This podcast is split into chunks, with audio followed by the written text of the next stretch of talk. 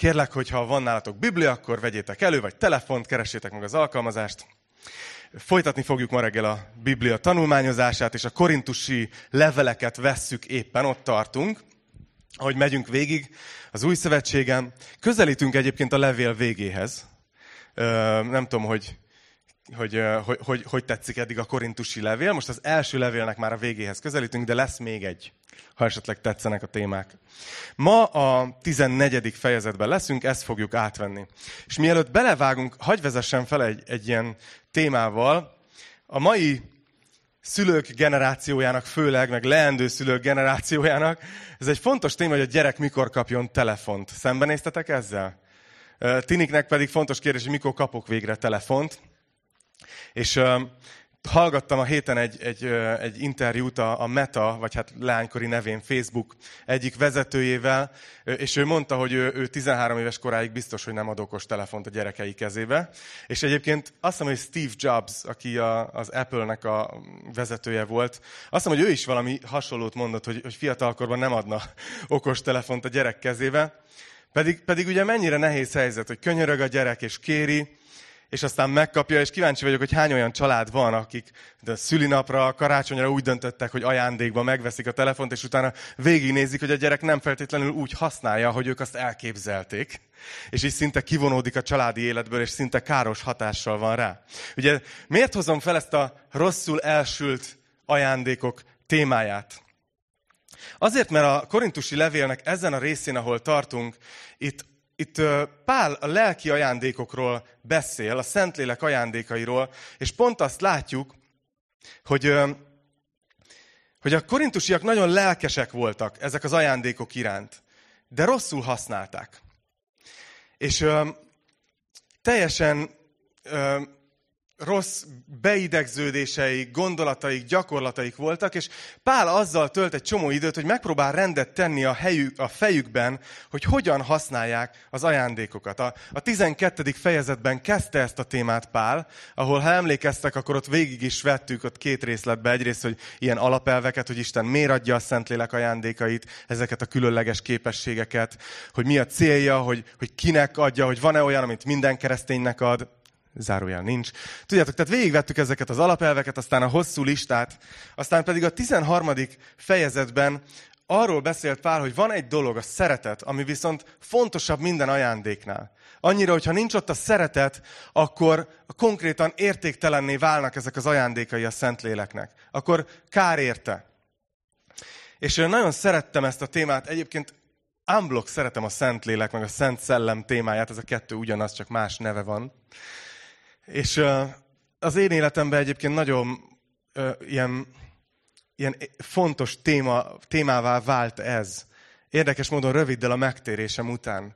Én emlékszem, hogy hogy valamiért azt hittem, hogy, hogy megtérek, és akkor hirtelen utána ilyen Dolby Surroundba fog szólni a Szentlélek, és tudod, mint valami navigációs rendszer, hogy most balra menj, most jobbra menj, tehát hogy azt hittem, hogy ez lesz, és aztán nem ez lett, de nagyon foglalkoztatott, annyira tetszett az apostolok cselekedeteibe, ahogy, ahogy láttam a Szent Lelket munkálkodni, működni, és annyira bennem volt, hogy annyira szeretném ezt én is megtapasztalni, és elmentem egy ilyen kereső útra, és nagyon sok mindent olvastam, láttam, hallottam, voltam különböző típusú összejöveteleken, és nagyon szeretem emiatt a Szentléleknek a témáját.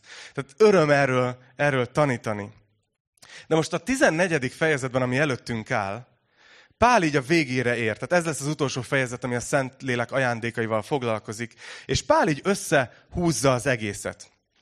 És hogy hogyan tudjuk a céljuknak megfelelően, Isten eredeti elképzelése szerint használni a Szentlélek ajándékait a szeretettől vezérelve, tehát behozza a 13. fejezetből a szeretet témáját, hogyan tud ez megnyilvánulni, és különösen ráfókuszál itt Pálapostól a gyülekezet összejöveteleire. Tehát a keresztény összejövetelekre, Isten tiszteletekre, hogy hogyan tud működni.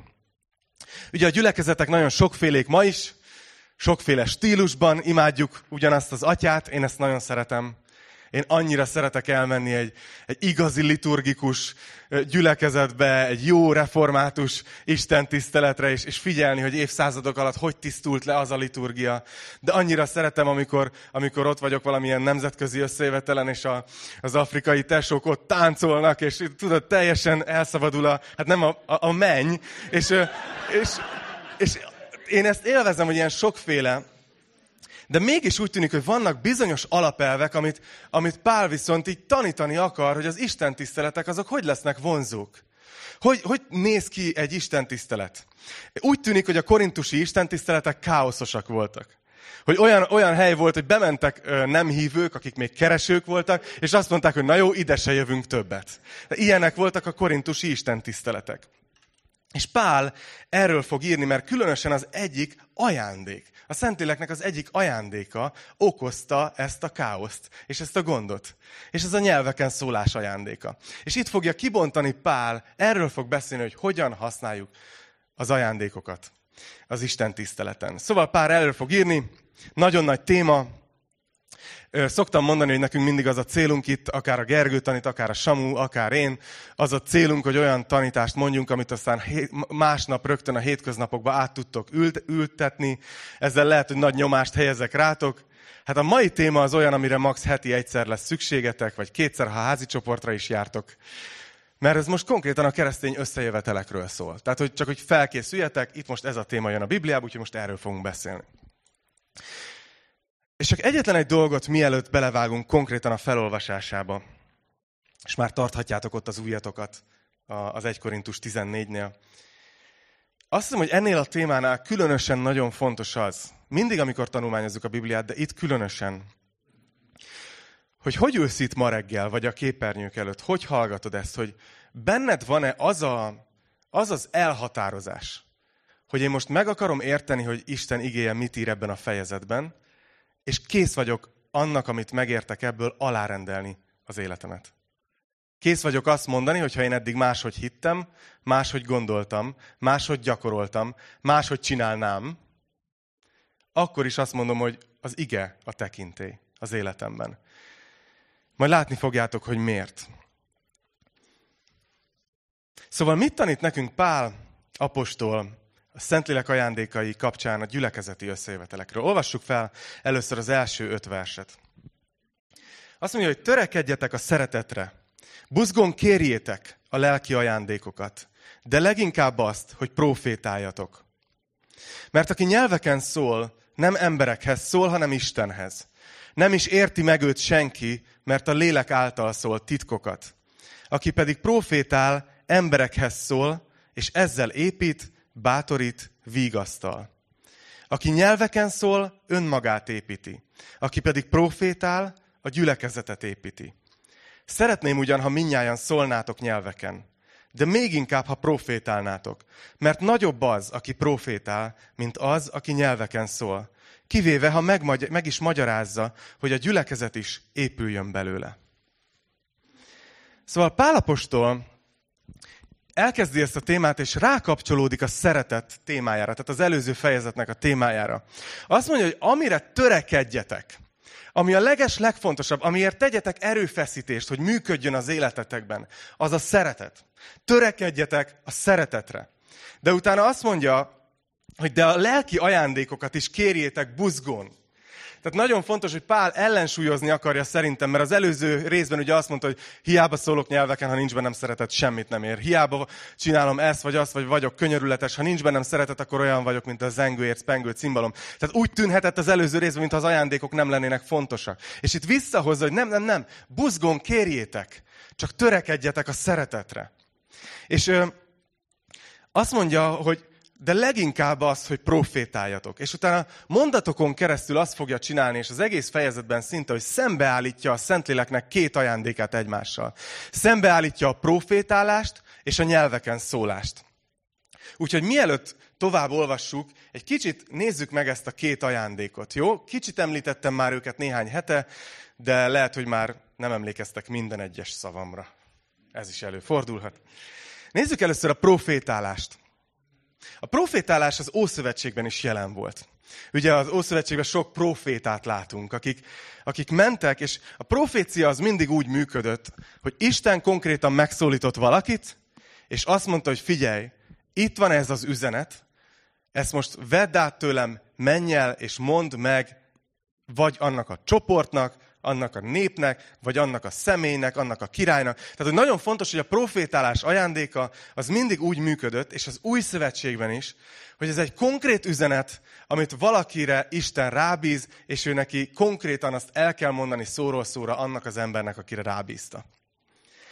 Látjuk ezt például az apostolok cselekedete. És akkor így ugye látjuk azt, hogy, hogy úgy működött az Ószövetségben például, hogy ment a proféta, és így kezdte a mondandó, lehet, hogy így szól az Úr. Kettős pont. És elmondta. És aztán sokszor csomagolt, és ment is haza, mert nem volt több dolga vele.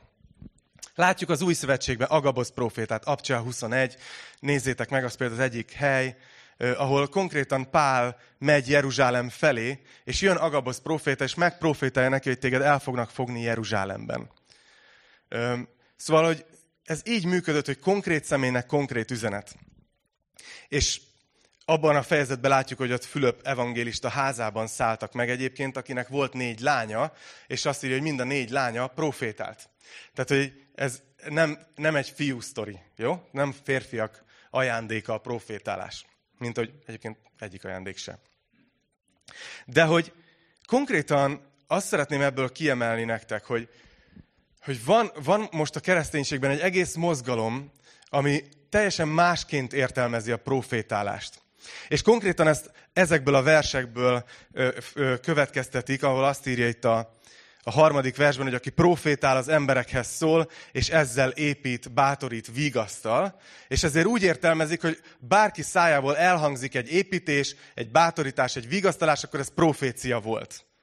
Én csak arra szeretnélek figyelmeztetni titeket, és nem, nem fogok senkit elítélni, nem fogok semmilyen gyülire mutogatni, de veszélyes dolog szerintem valamit proféciának mondani, ami, ami nem úgy jött, ahogy ahogy, ahogy látjuk a Bibliában. Tehát a, az új szövetségben soha nem látunk olyan proféciát, hogy valaki mondjuk kiáll egy színpadra, és azt mondja, hogy, hogy szívemre helyezett valamit az Úr, és ez most itt valakinek szól a terembe. És elhangzik egy pár olyan mondat, amit konkrétan, most tényleg nem akarok tiszteletlen lenni, de annyira általános, mint a horoszkóp. Hogy ha föltennéd, hogy kire vonatkozik ez, akkor a teremnek a fele feltenni a kezét, mert én is hallottam ilyet, hogy azt mondja az Úr, hogy egy olyan helyzetben vagy, ami nehéz, de én megerősítelek téged, és ne félj, hanem haladj előre. És most ez frankó, de ez ott van a Bibliában. Tehát ez nem profécia. Viszont nekem volt autentikus tapasztalatom azzal például, hogy tényleg döntéshelyzetben voltam. És nem tudtam, hogy egy helyzetben mit tegyek. Különösen egy szolgálatban voltam benne, ami így veszélybe került, és, és így nem tudtam, hogy most nekem így nyomnom kéne jobban, vagy éppen hátraállnom egy kicsit, és így visszakoznom. És konkrétan odajött hozzám valaki egy gyülekezeti alkalom után, és azt mondta, hogy figyelj, Isten a szívemre helyezte, hogy ezt és ezt el kell neked. Hú.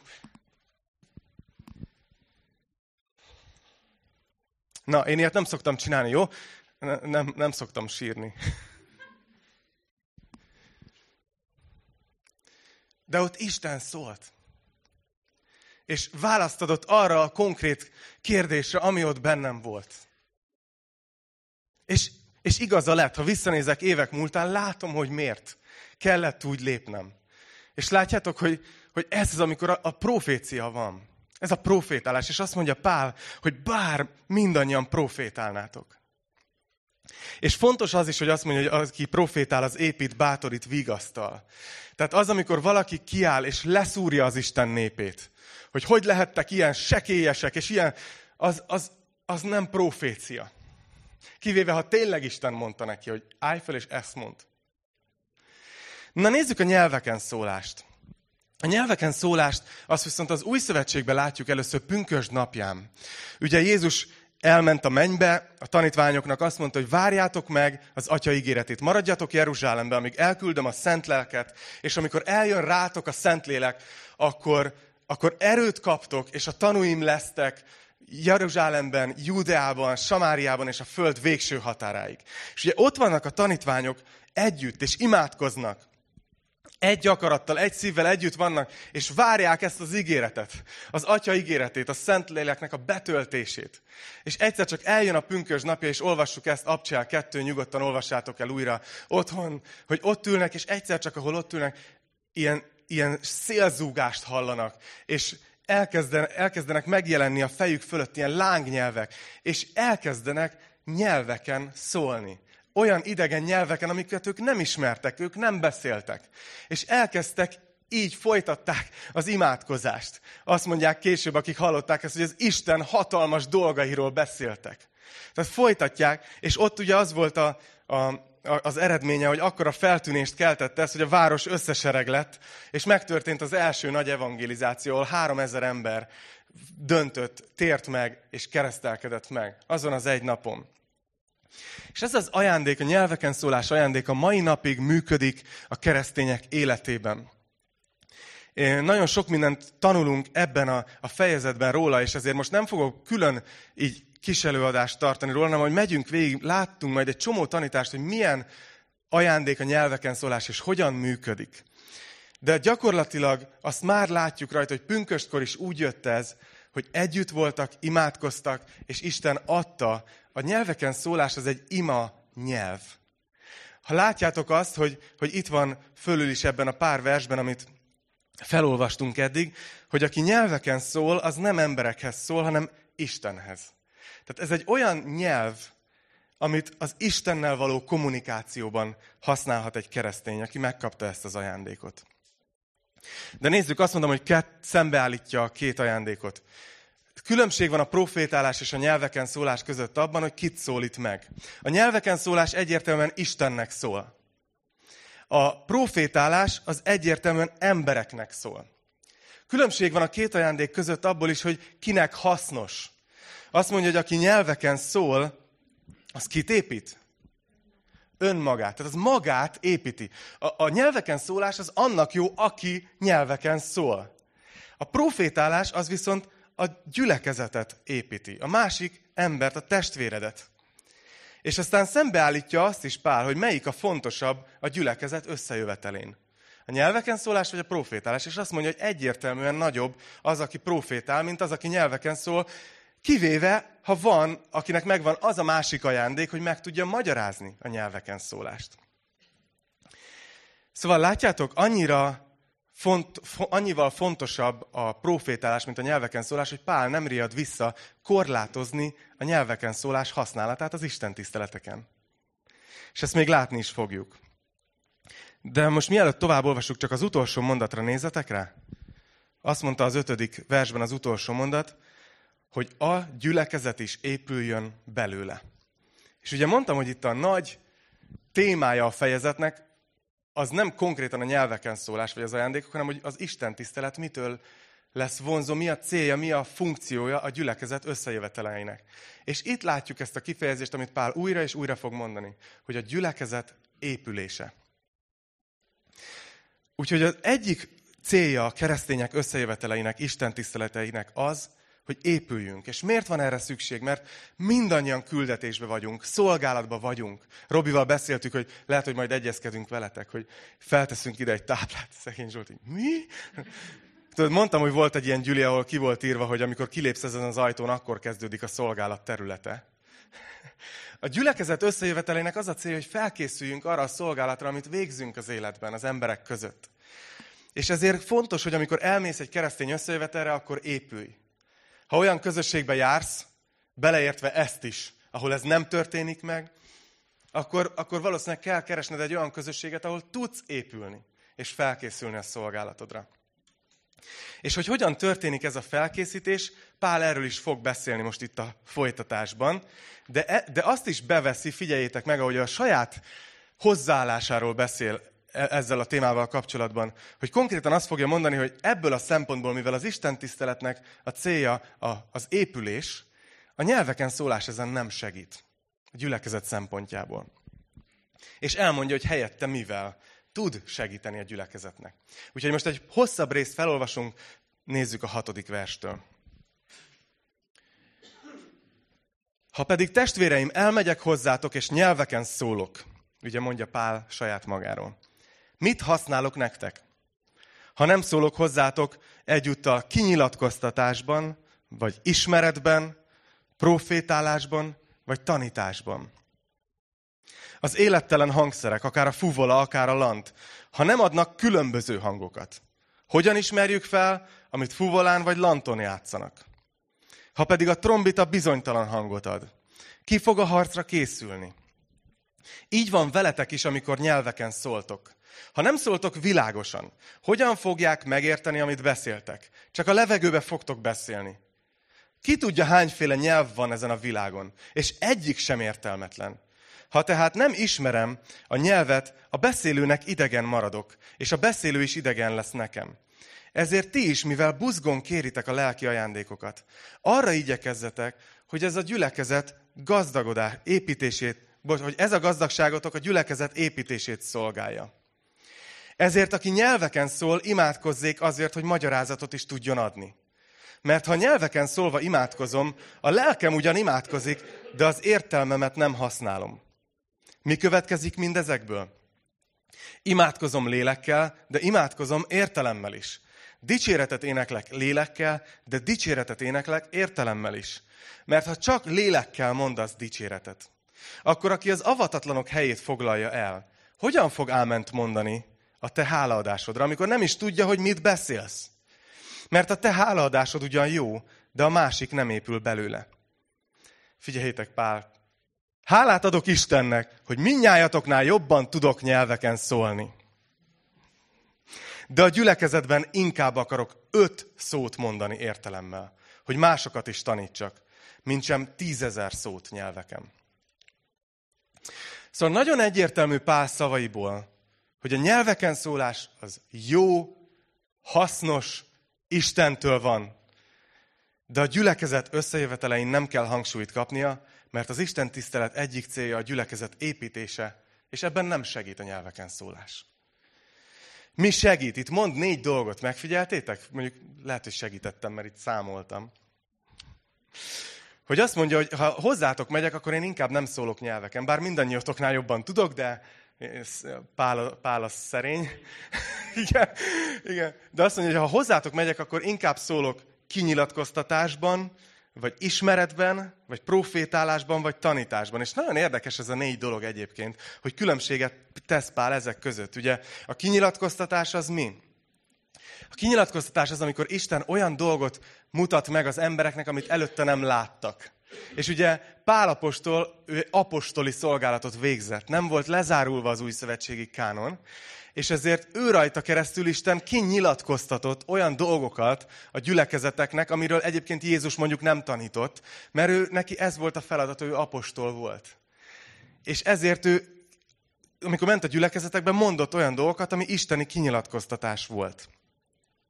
Ma már óvatos lennék ezzel, hogyha valaki azt mondja, hogy én most mondok olyat, amit Isten most mutatott meg először a gyülekezetnek így 2000 év után. Azért lennék óvatos, mert vannak ilyen emberek, és ők általában ellent mondanak a korábbi kinyilatkoztatásoknak.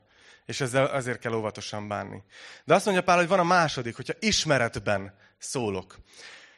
Nagyon egyszerű, a Biblia nem feltételező, hogy amikor egy keresztény összejövetelen vagyunk, akkor mindenki 30-40-50 éve foglalkozik a Bibliával. Lehet, hogy valaki egy hete nyitotta ki először, lehet, hogy valaki most van először egy Isten tiszteleten, és ezért van egy csomó olyan ismeret, tudás, amit egyszerűen átad az, aki beszél, azért, hogy értelmezhető legyen az ige, amiről szó van. És ez teljesen rendben van. Vagy ott van a profétálás, amiről beszéltünk, egy Istentől jövő üzenet átadása. És aztán van a negyedik, amire azt írja, hogy a tanítás, ami egyszerűen a, a Bibliának, az igének a kibontása, érthetővé tétele, hogy mindenki értse azt, ami, ami Isten már, már kinyilatkoztatott korábban. És hogy miért jó látni ezt a négy dolgot?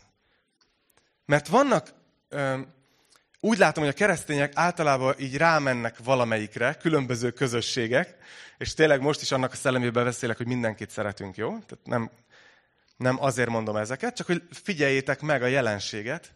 Vannak például olyan közösségek, ahol azt várják el a lelkipásztortól, aki, aki kiáll és beszél, hogy ő mindig profétáljon. Tudjátok, honnan tudom ezt? Hogy úgy nevezik a, az elhangzottakat, hogy üzenet. Tehát magyarul úgy gondolják, hogy a lelkipásztornak az a feladat, hogy hétközben elmegy Istenhez, letölti a felhőből az üzenetet, eljön a gyülekezetbe, és átadja az üzenetet. Ez a profétálásnak a klasszikus leírása. Ezzel nincsen semmi baj, mert ez megtörténhet. De ez óriási nyomás, hogyha ezt minden vasárnap elvárjátok valakitől. És figyelmen kívül hagyja, hogy ja, egyébként van ismeretátadás, van tanítás. És, és ezek is hozzá tartoznak. De figyeljetek, vannak olyan keresztény közösségek, ahol azt várják el a lelkipásztortól, és lehet, hogy ezt segített ő is felépíteni, ezt az elvárást, hogy mindig kinyilatkoztatást adjon. És hogyha arról szól a, a bibliaor vagy a tanítás, ami, amit már korábban is elhangzott, akkor azt mondják, hogy semmi új kinyilatkoztatás nincs. És ezekben a gyülekezetekben keresik azt, hogy valami újat, valami izgalmasat, valamit, amit még senki nem mondott. Konkrétan azt az elvárást helyezzük az emberre, hogy ők folyamatosan kinyilatkoztatást kapjon Istentől. Ez nem reális.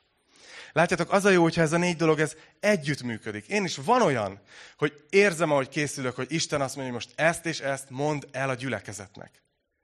De egy másik része a készülésnek pedig csak egyszerűen az, hogy felteszem a kérdést, hogy hogyan tudom ezt a fejezetet érthetővé tenni mindenkinek. Mert az igében bízunk.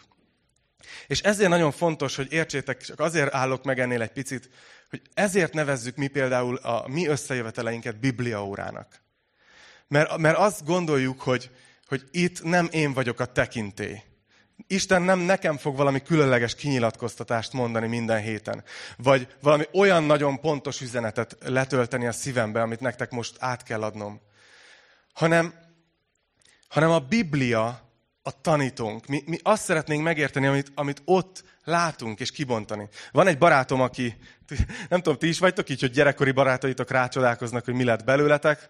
Van egy ilyen barátom, aki, aki így, tudod, lelki pásztor lettem, és akkor, és akkor azt kérdezte, hogy de Ati, honnan van neked mindig vasárnap valami mondani valód?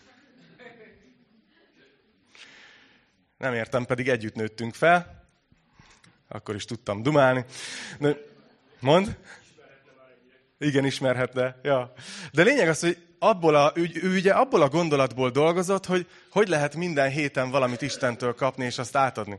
De mondtam neki, hogy figyelj, nekem annyi a feladatom, hogy nem én vagyok a tekintély, hanem a Biblia. Nekem semmi más dolgom nincs, mint vasárnapról vasárnapra kibontani a Bibliát. És engedni, hogy ez az emberek életét formálja. A gondolkozását formálja. És ezért, hogy tudok minden vasárnap valamit mondani? Tök egyszerű, lapozok egyet. És ott van egy újabb rész, amit ki kell bontani. És remélem, hogy érzitek, hogy nem csökkentem a kinyilatkoztatást, vagy a profétálást, vagy ezeket a dolgokat, csak szeretném, hogyha reálisan látnátok, hogy mi miért azt csináljuk, amit itt csinálunk.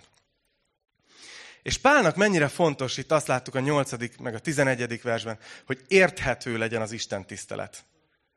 Ugye? Ezért csináljuk azt, hogy érthető nyelven próbálunk beszélni, hogy egy olyan bibliafordítást használunk, amihez nem a 20. század elején nyúltak hozzá utoljára, hanem mai nyelven beszélünk, mert az Isten tiszteletnek az egyik legfontosabb része, hogy az emberek értsék. És hogyha bárki hazamegy és azt mondja, hogy nem értem, hogy miről szólt a tanítás, az nekem a világon a legnagyobb kudarc. Úgyhogy ne, ne írjatok, hogyha nem értettétek. A vizet ide. Le is aztán a 16.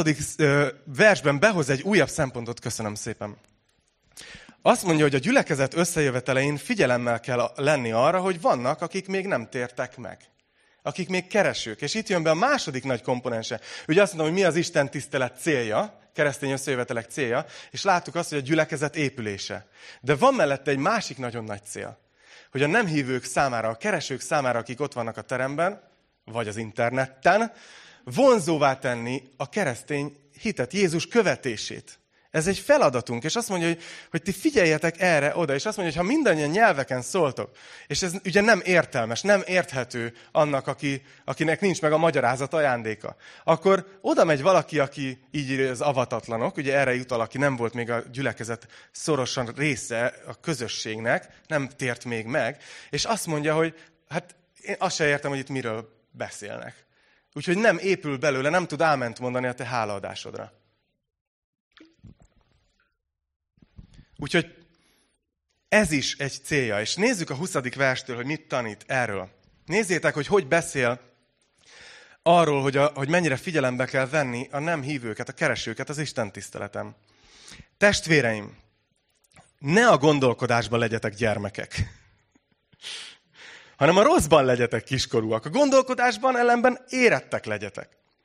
A törvényben meg van írva, idegen nyelven és idegenek ajkával fogok szólni ehhez a néphez, de így sem hallgatnak rám. Ezt mondja az Úr. Úgyhogy a nyelveken szólás jel, de nem a hívőknek, hanem a hitetleneknek. A profétálás pedig nem a hitetleneknek, hanem a hívőknek szól. Ha tehát összejön az egész gyülekezet, és minnyáján nyelveken szólnak, és közben bemennek oda az avatatlanok vagy a hitetlenek, nem azt fogják-e mondani, hogy örjöngtök. De ha valamennyien profétálnak, és bemegy egy avatatlan vagy hitetlen, azt mindenki meggyőzi a bűnös voltáról.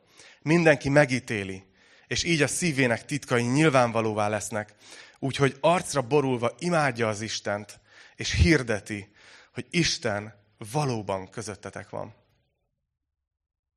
Látjátok, hogy Pálnak mennyire fontos az, hogy a gyülekezet összejövetelei hogy csapódnak le azokban, akik még nem hisznek, de érdekli őket Isten, és ezért elmerészkednek. Tudjátok, talán bele se gondolunk, hogy mennyire nehéz új helyre menni. Hogy mennyire nehéz elmenni egy gyülekezetbe, ha életedben nem jártál, vagy csak nagyon régen. Főleg, hogyha valaki introvertáltabb típus, és nem ismerkedik olyan könnyen. Ugye persze minden korban más ez. Ma már az ember étterembe sem megy el úgy, hogy nem csekkolja le előtte a, a neten, meg a, az értékeléseket nem nézi meg, meg, meg a fotókat. És ezt higgyétek, hogy ugyanígy van gyülekezetben. Az emberek 99%-a, aki eljön ebbe a gyülekezetbe, azt mondja, ja, már nézlek titeket egy ideje. Most az előszobánk az a, az a YouTube. És, és éppen ezért annyira fontos, hogy ma is, ott, ott ugye ez volt a gond, hogy olyan volt az Isten tisztelet menete, hogy, hogy káoszos volt. De ma is nagyon fontos, hogy figyelemmel legyünk abban, hogy aki most hallgatja először, aki most klikkel rá először, aki most lép be először, azt nagyon becsüljük meg, és legyünk rá tekintettel. Ezért dolgozunk például a Gergővel, Samúval azon, amikor csinálunk ilyen kis tanítós, tanításműhelyeket, hogy, hogy így próbáljuk lenyírni a, a tanításokról azokat a dolgokat, például amikor azt mondjuk, hogy hát ismeritek azt a történetet, amikor Dávidot... Mert nem biztos, hogy mindenki ismeri, aki hallgatja. Hát, hogy valaki most ül először be, vagy most kattintott először oda. És hogyha mi ezt a nyelvezetet használunk, hogy ahogy tudjátok, igen, ott a Galata 5.18-ban, akkor igazából azt kommunikáljuk, hogy ez egy, ez egy klub. És mi itt magunknak vagyunk.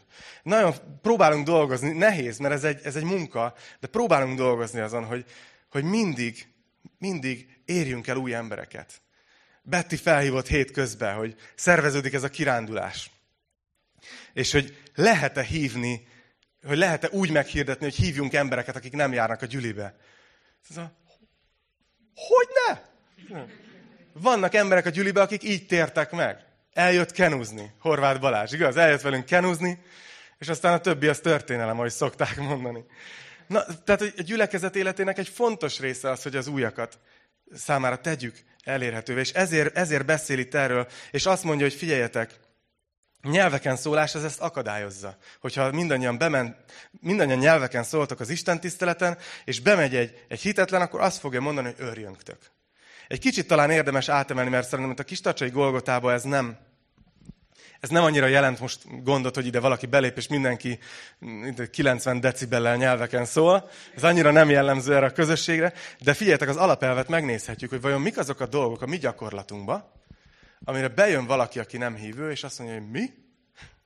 És nem érthető számára. És mondjuk megakadályoz, és azt mondja, hogy ide is jövök többet. Erre legyen nyitva a szemetek, nektek is. És nagyon érdekes, hogy azt mondja, hogy legyetek már nagykorúak, ne a gondolkozásban legyetek gyerekek. Mert valahogy a keresztények úgy voltak szerintem Korintusban, hogy de mi annyira szeretnénk nyelveken szólni. Hmm, el akarja venni Pál a nyelveken szólásunkat. És azt mondja, ne legyetek már ilyen gyerekesek, hanem nőjetek fel, és gondolkozzatok azon, hogy Istennek mi a célja az Isten tisztelettel.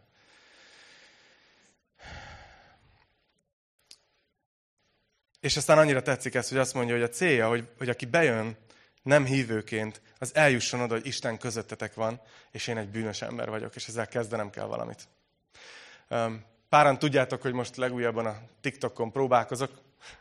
Ez, a, ez az új hobbim, mert nincs elég dolgom, és próbálok oda ilyen tartalmakat készíteni, de nagyon érdekes beszélgetések alakulnak ki. Képzeljétek el, hogy tegnap, aki nem tudja mi ez, ez egy újabb Facebook. Aki azt se tudja, akkor újabb Instagram. És rám jött egy srác, azt kérdezte, hogy szia, te pap vagy? Mondtam, hogy kapufa, majd nem, lelkipásztor. Azt mondja, hát akkor, és figyeljétek az üzenetet, hát akkor te nekem nem tudsz segíteni, valószínűleg nem tudsz segíteni, de az van, hogy én még életemben nem gyóntam. És olyan dolgok vannak a múltamban, hogy úgy érzem, hogy nem tudom tovább cipelni.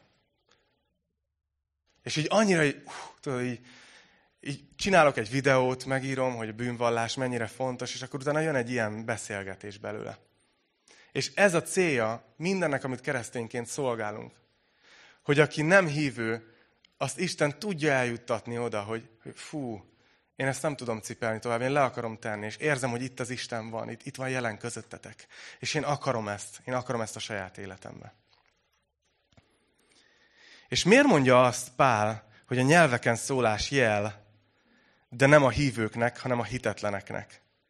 Ugye ez nagyon érdekes, mert sok közösségnek az a gyakorlata, hogy pont a, Szentlé, pont a nyelveken szólást tartják a, a Szentlélek keresztség bizonyítékának, ami egyébként ellentmond annak, hogy Isten mindenkinek adna valamilyen ajándékot, pont egyet, és óriási nyomást helyeznek emberekre, akik megpróbálják kierőltetni, hogy működjön ez az ajándék. Én konkrétan láttam ilyen videókat, ahol ezt tanítják embereknek, hogy csak kezd el ugyanazt a szót mondani egymás után, egymás után, amíg, amíg egyszer csak meg nem bicsaklik a nyelved, és Isten átveszi a kontrollt. És emberek próbálkoznak, és így mondják, és tényleg az lesz belőle, amiről itt Pál ír, hogy örjöngés. És ez, ez nem egészséges. Azt mondja, hogy nem, nem, nem ez a jel Istennek, a, a hívőknek. Isten nem veszi át a kontrollt. Azt mondja Pál, hogy én imádkozok lélekkel, imádkozok értelemmel, és utána mindjárt mondja, hogy ha nem nincs magyarázó, akkor csöndbe is tudok maradni. A nyelveken szólás nem arról szól, hogy megszáll valami furcsa érzés, és nem tudok mit csinálni, muszáj nyelveken szólnom. Ha ezt érzed, akkor az nem az. Értitek? Akkor miért mondja, hogy jel a nem hívőknek? Szerintem maga az a jelenség, hogy hogy, hogyha valakivel beszélgetsz, és azt mondod, hogy igen, imádkozok Istenhez, és képzeld, hogy van, hogy, hogy imádkozok, és egyszerűen érzem, hogy nem tudok, nem tudom kifejezni Istennek, amit szeretnék mondani. És érzem, hogy ad nekem egy nyelvet, amin el tudok kezdeni hozzá szólni. És amikor ezt csinálom, olyan dolgok történnek bennem, amit el nem tudok mondani. Akkor azt mondja a nem hívő, hogy pff, ez, ez akkor komoly. Tehát, hogy akkor ez nem kamu, akkor ez Isten tényleg létezik, akkor te nem csak a falnak beszélsz. Látjátok, jellé válik a nyelveken szólás. Na szóval nézzük tovább, mert még van egy pár versünk. Pál megy tovább, és most már egy kicsit a nyelveken szólást maga mögött fogja hagyni, de továbbra is a gyülekezeti összejövetelekről beszél, és még két dolgot fogunk megnézni, jó? Erre készüljetek. Először olvassuk a 33. versig és a 26-tól. Mi következik mindezekből, testvéreim? Amikor összejöttök, kinek-kinek van Zsoltára, tanítása, kinyilatkoztatása, nyelveken szólása, magyarázata, minden az épüléseteket szolgálja. Megint itt van ez az minden az épüléseteket szolgálja. Ha nyelveken szól is valaki, ketten vagy legfeljebb hárman szóljanak, mégpedig egymás után. Magyarul nem egyszerre. Egy valaki pedig magyarázza meg. Ha pedig nincs magyarázó, hallgasson a gyülekezetben, csak önmagához szóljon és Istenhez. A proféták pedig ketten vagy hárman szóljanak, a többiek pedig ítéljék meg. De ha közben az ott ülők közül valaki kap egy kinyilatkoztatást, az előző hallgasson el. Mert egyenként minnyáján profétálhattok, hogy mindenki tanuljon, és mindenki bátorítást kapjon. A profétákban lévő lélek pedig alárendeli magát a profétáknak. Mert Isten nem a zűrzavarnak, hanem a békességnek Istene. Szóval ahhoz, hogy ezeket a verseket jól értsük, szerintem bele kell gondolnunk, hogy mi az, amire Pál reagált. Tehát mi, mi történt ott a korintusi összejöveteleken. Azt tudjuk, hogy Korintusban ilyen házi gyülekezet rendszerben jöttek össze a keresztények, tehát ilyen párfős csoportokban, és Pál így képzelt el egy, egy összejövetelt, hogy ott elkezdődik az alkalom, és akkor valaki azt mondja, hogy hagy mondjak el nektek egy Zsoltárt, ami, amit meg, memorizáltam, vagy felolvasta, hogyha tudott olvasni. Másik azt mondta, hogy én szeretnék énekelni egy, egy dalt nektek. A másik azt mondta, hogy nekem van egy tanításom, szeretnék kibontani itt egy témát. Aztán valaki azt mondta, hogy érzem, hogy szeretnék nyelveken imádkozni. Van-e, van-e aki magyarázó? Ó, itt van a rózsika. Jó. És akkor azt mondja, hogy akkor imádkozok nyelveken, rózsika meg megmagyarázza, és utána ketten, hárman egymás után így imádkoznak. De ha nincs, Rózsika nem jött el azon a héten, akkor azt mondja, hogy hallgasson, ne szóljon. Tehát, hogy a nyelveken szólás nem olyan, hogy nem tudok mit csinálni, muszáj, mert érzem, hogy jön. Nem. Azt mondja, hogy maradjon csendben. Csendbe tudsz maradni, mert a profétálásról is azt mondja, hogy alárendeli, tehát te maradsz kontrollban. És elképzelem, hogy ehhez képest, és, és még érdekes, hogy még azt is mondja, hogy ketten, max. hárman. Ti is hallottatok már olyan véleményt keresztény körökbe, hogy, hogy nem szabad az Isten tiszteletet annyira megszabni, hogy mi miután következik, meg, meg mennyi idő, meg hogy. Hát ahogy a lélek vezet, szabad folyást kell engedni. Hát nem tudom, Pálnak szerintem más a véleménye. Azt mondja, hogy ketten, max. hárman. És utána, ha a negyedik is szeretne nyelveken szólni, ne. Pál így, így kezeli ezt a kérdést.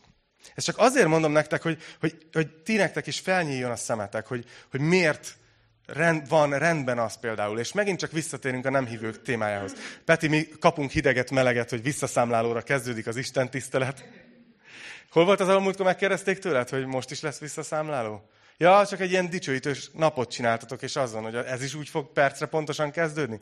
De hogy miért csináljuk ezt, és miért mondjuk azt a tanítóknak, hogy mondjuk ne, ne prédikáljatok 50 percnél többet. Nem azt mondjuk, hogy ahogy a lélek vezet, ha másfél óra, másfél óra, hanem megkérjük, hogy ne beszéljen többet 50 percnél. Azért, hogy kalkulálható legyen, hogy tudod, hogyha meghívsz valakit, akkor tudod, hogy tudsz neki mit mondani, ez meddig fog tartani, ekkor fog elkezdődni, akkor tényleg el fog kezdődni. Tehát ezek ilyen gyakorlatias dolgok.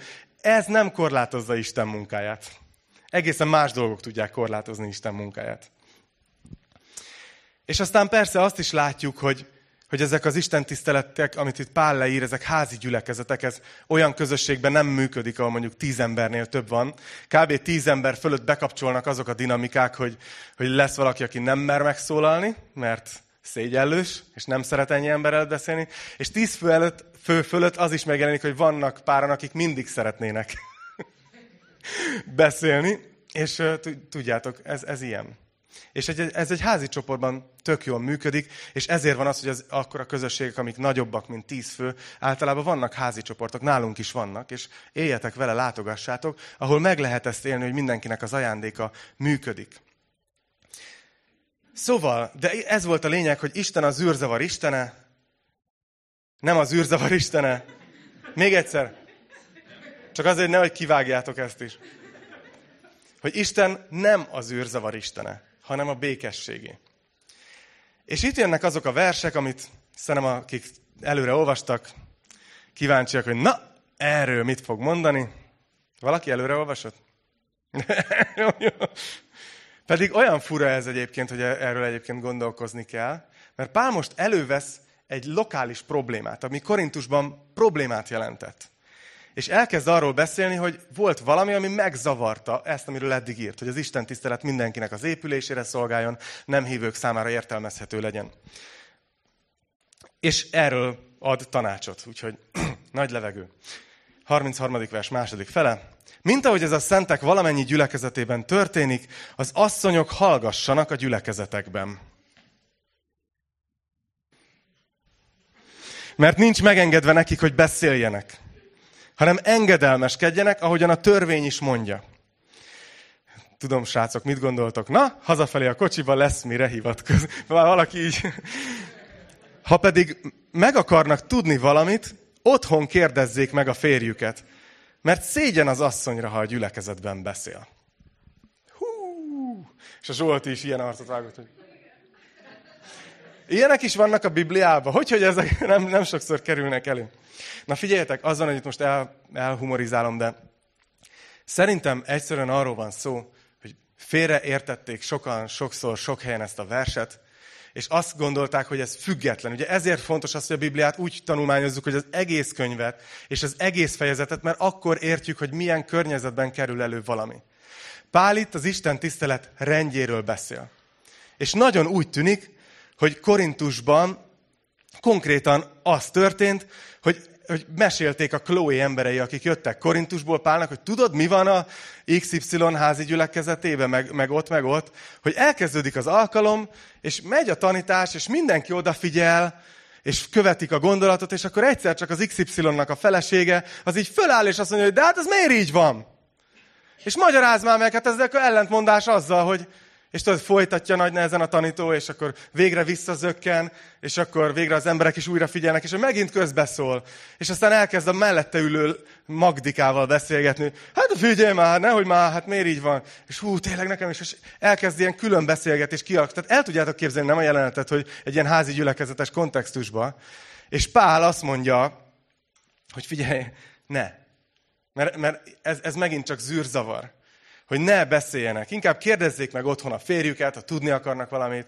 Ne szóljanak közbe. És azért mondom ezt nektek, mert például pár fejezettel korábban a Korintus 11, Korintus 11-ben Pál beszélt arról, hogy a nők hogyan profétáljanak, és hogyan imádkozzanak a gyülekezetben.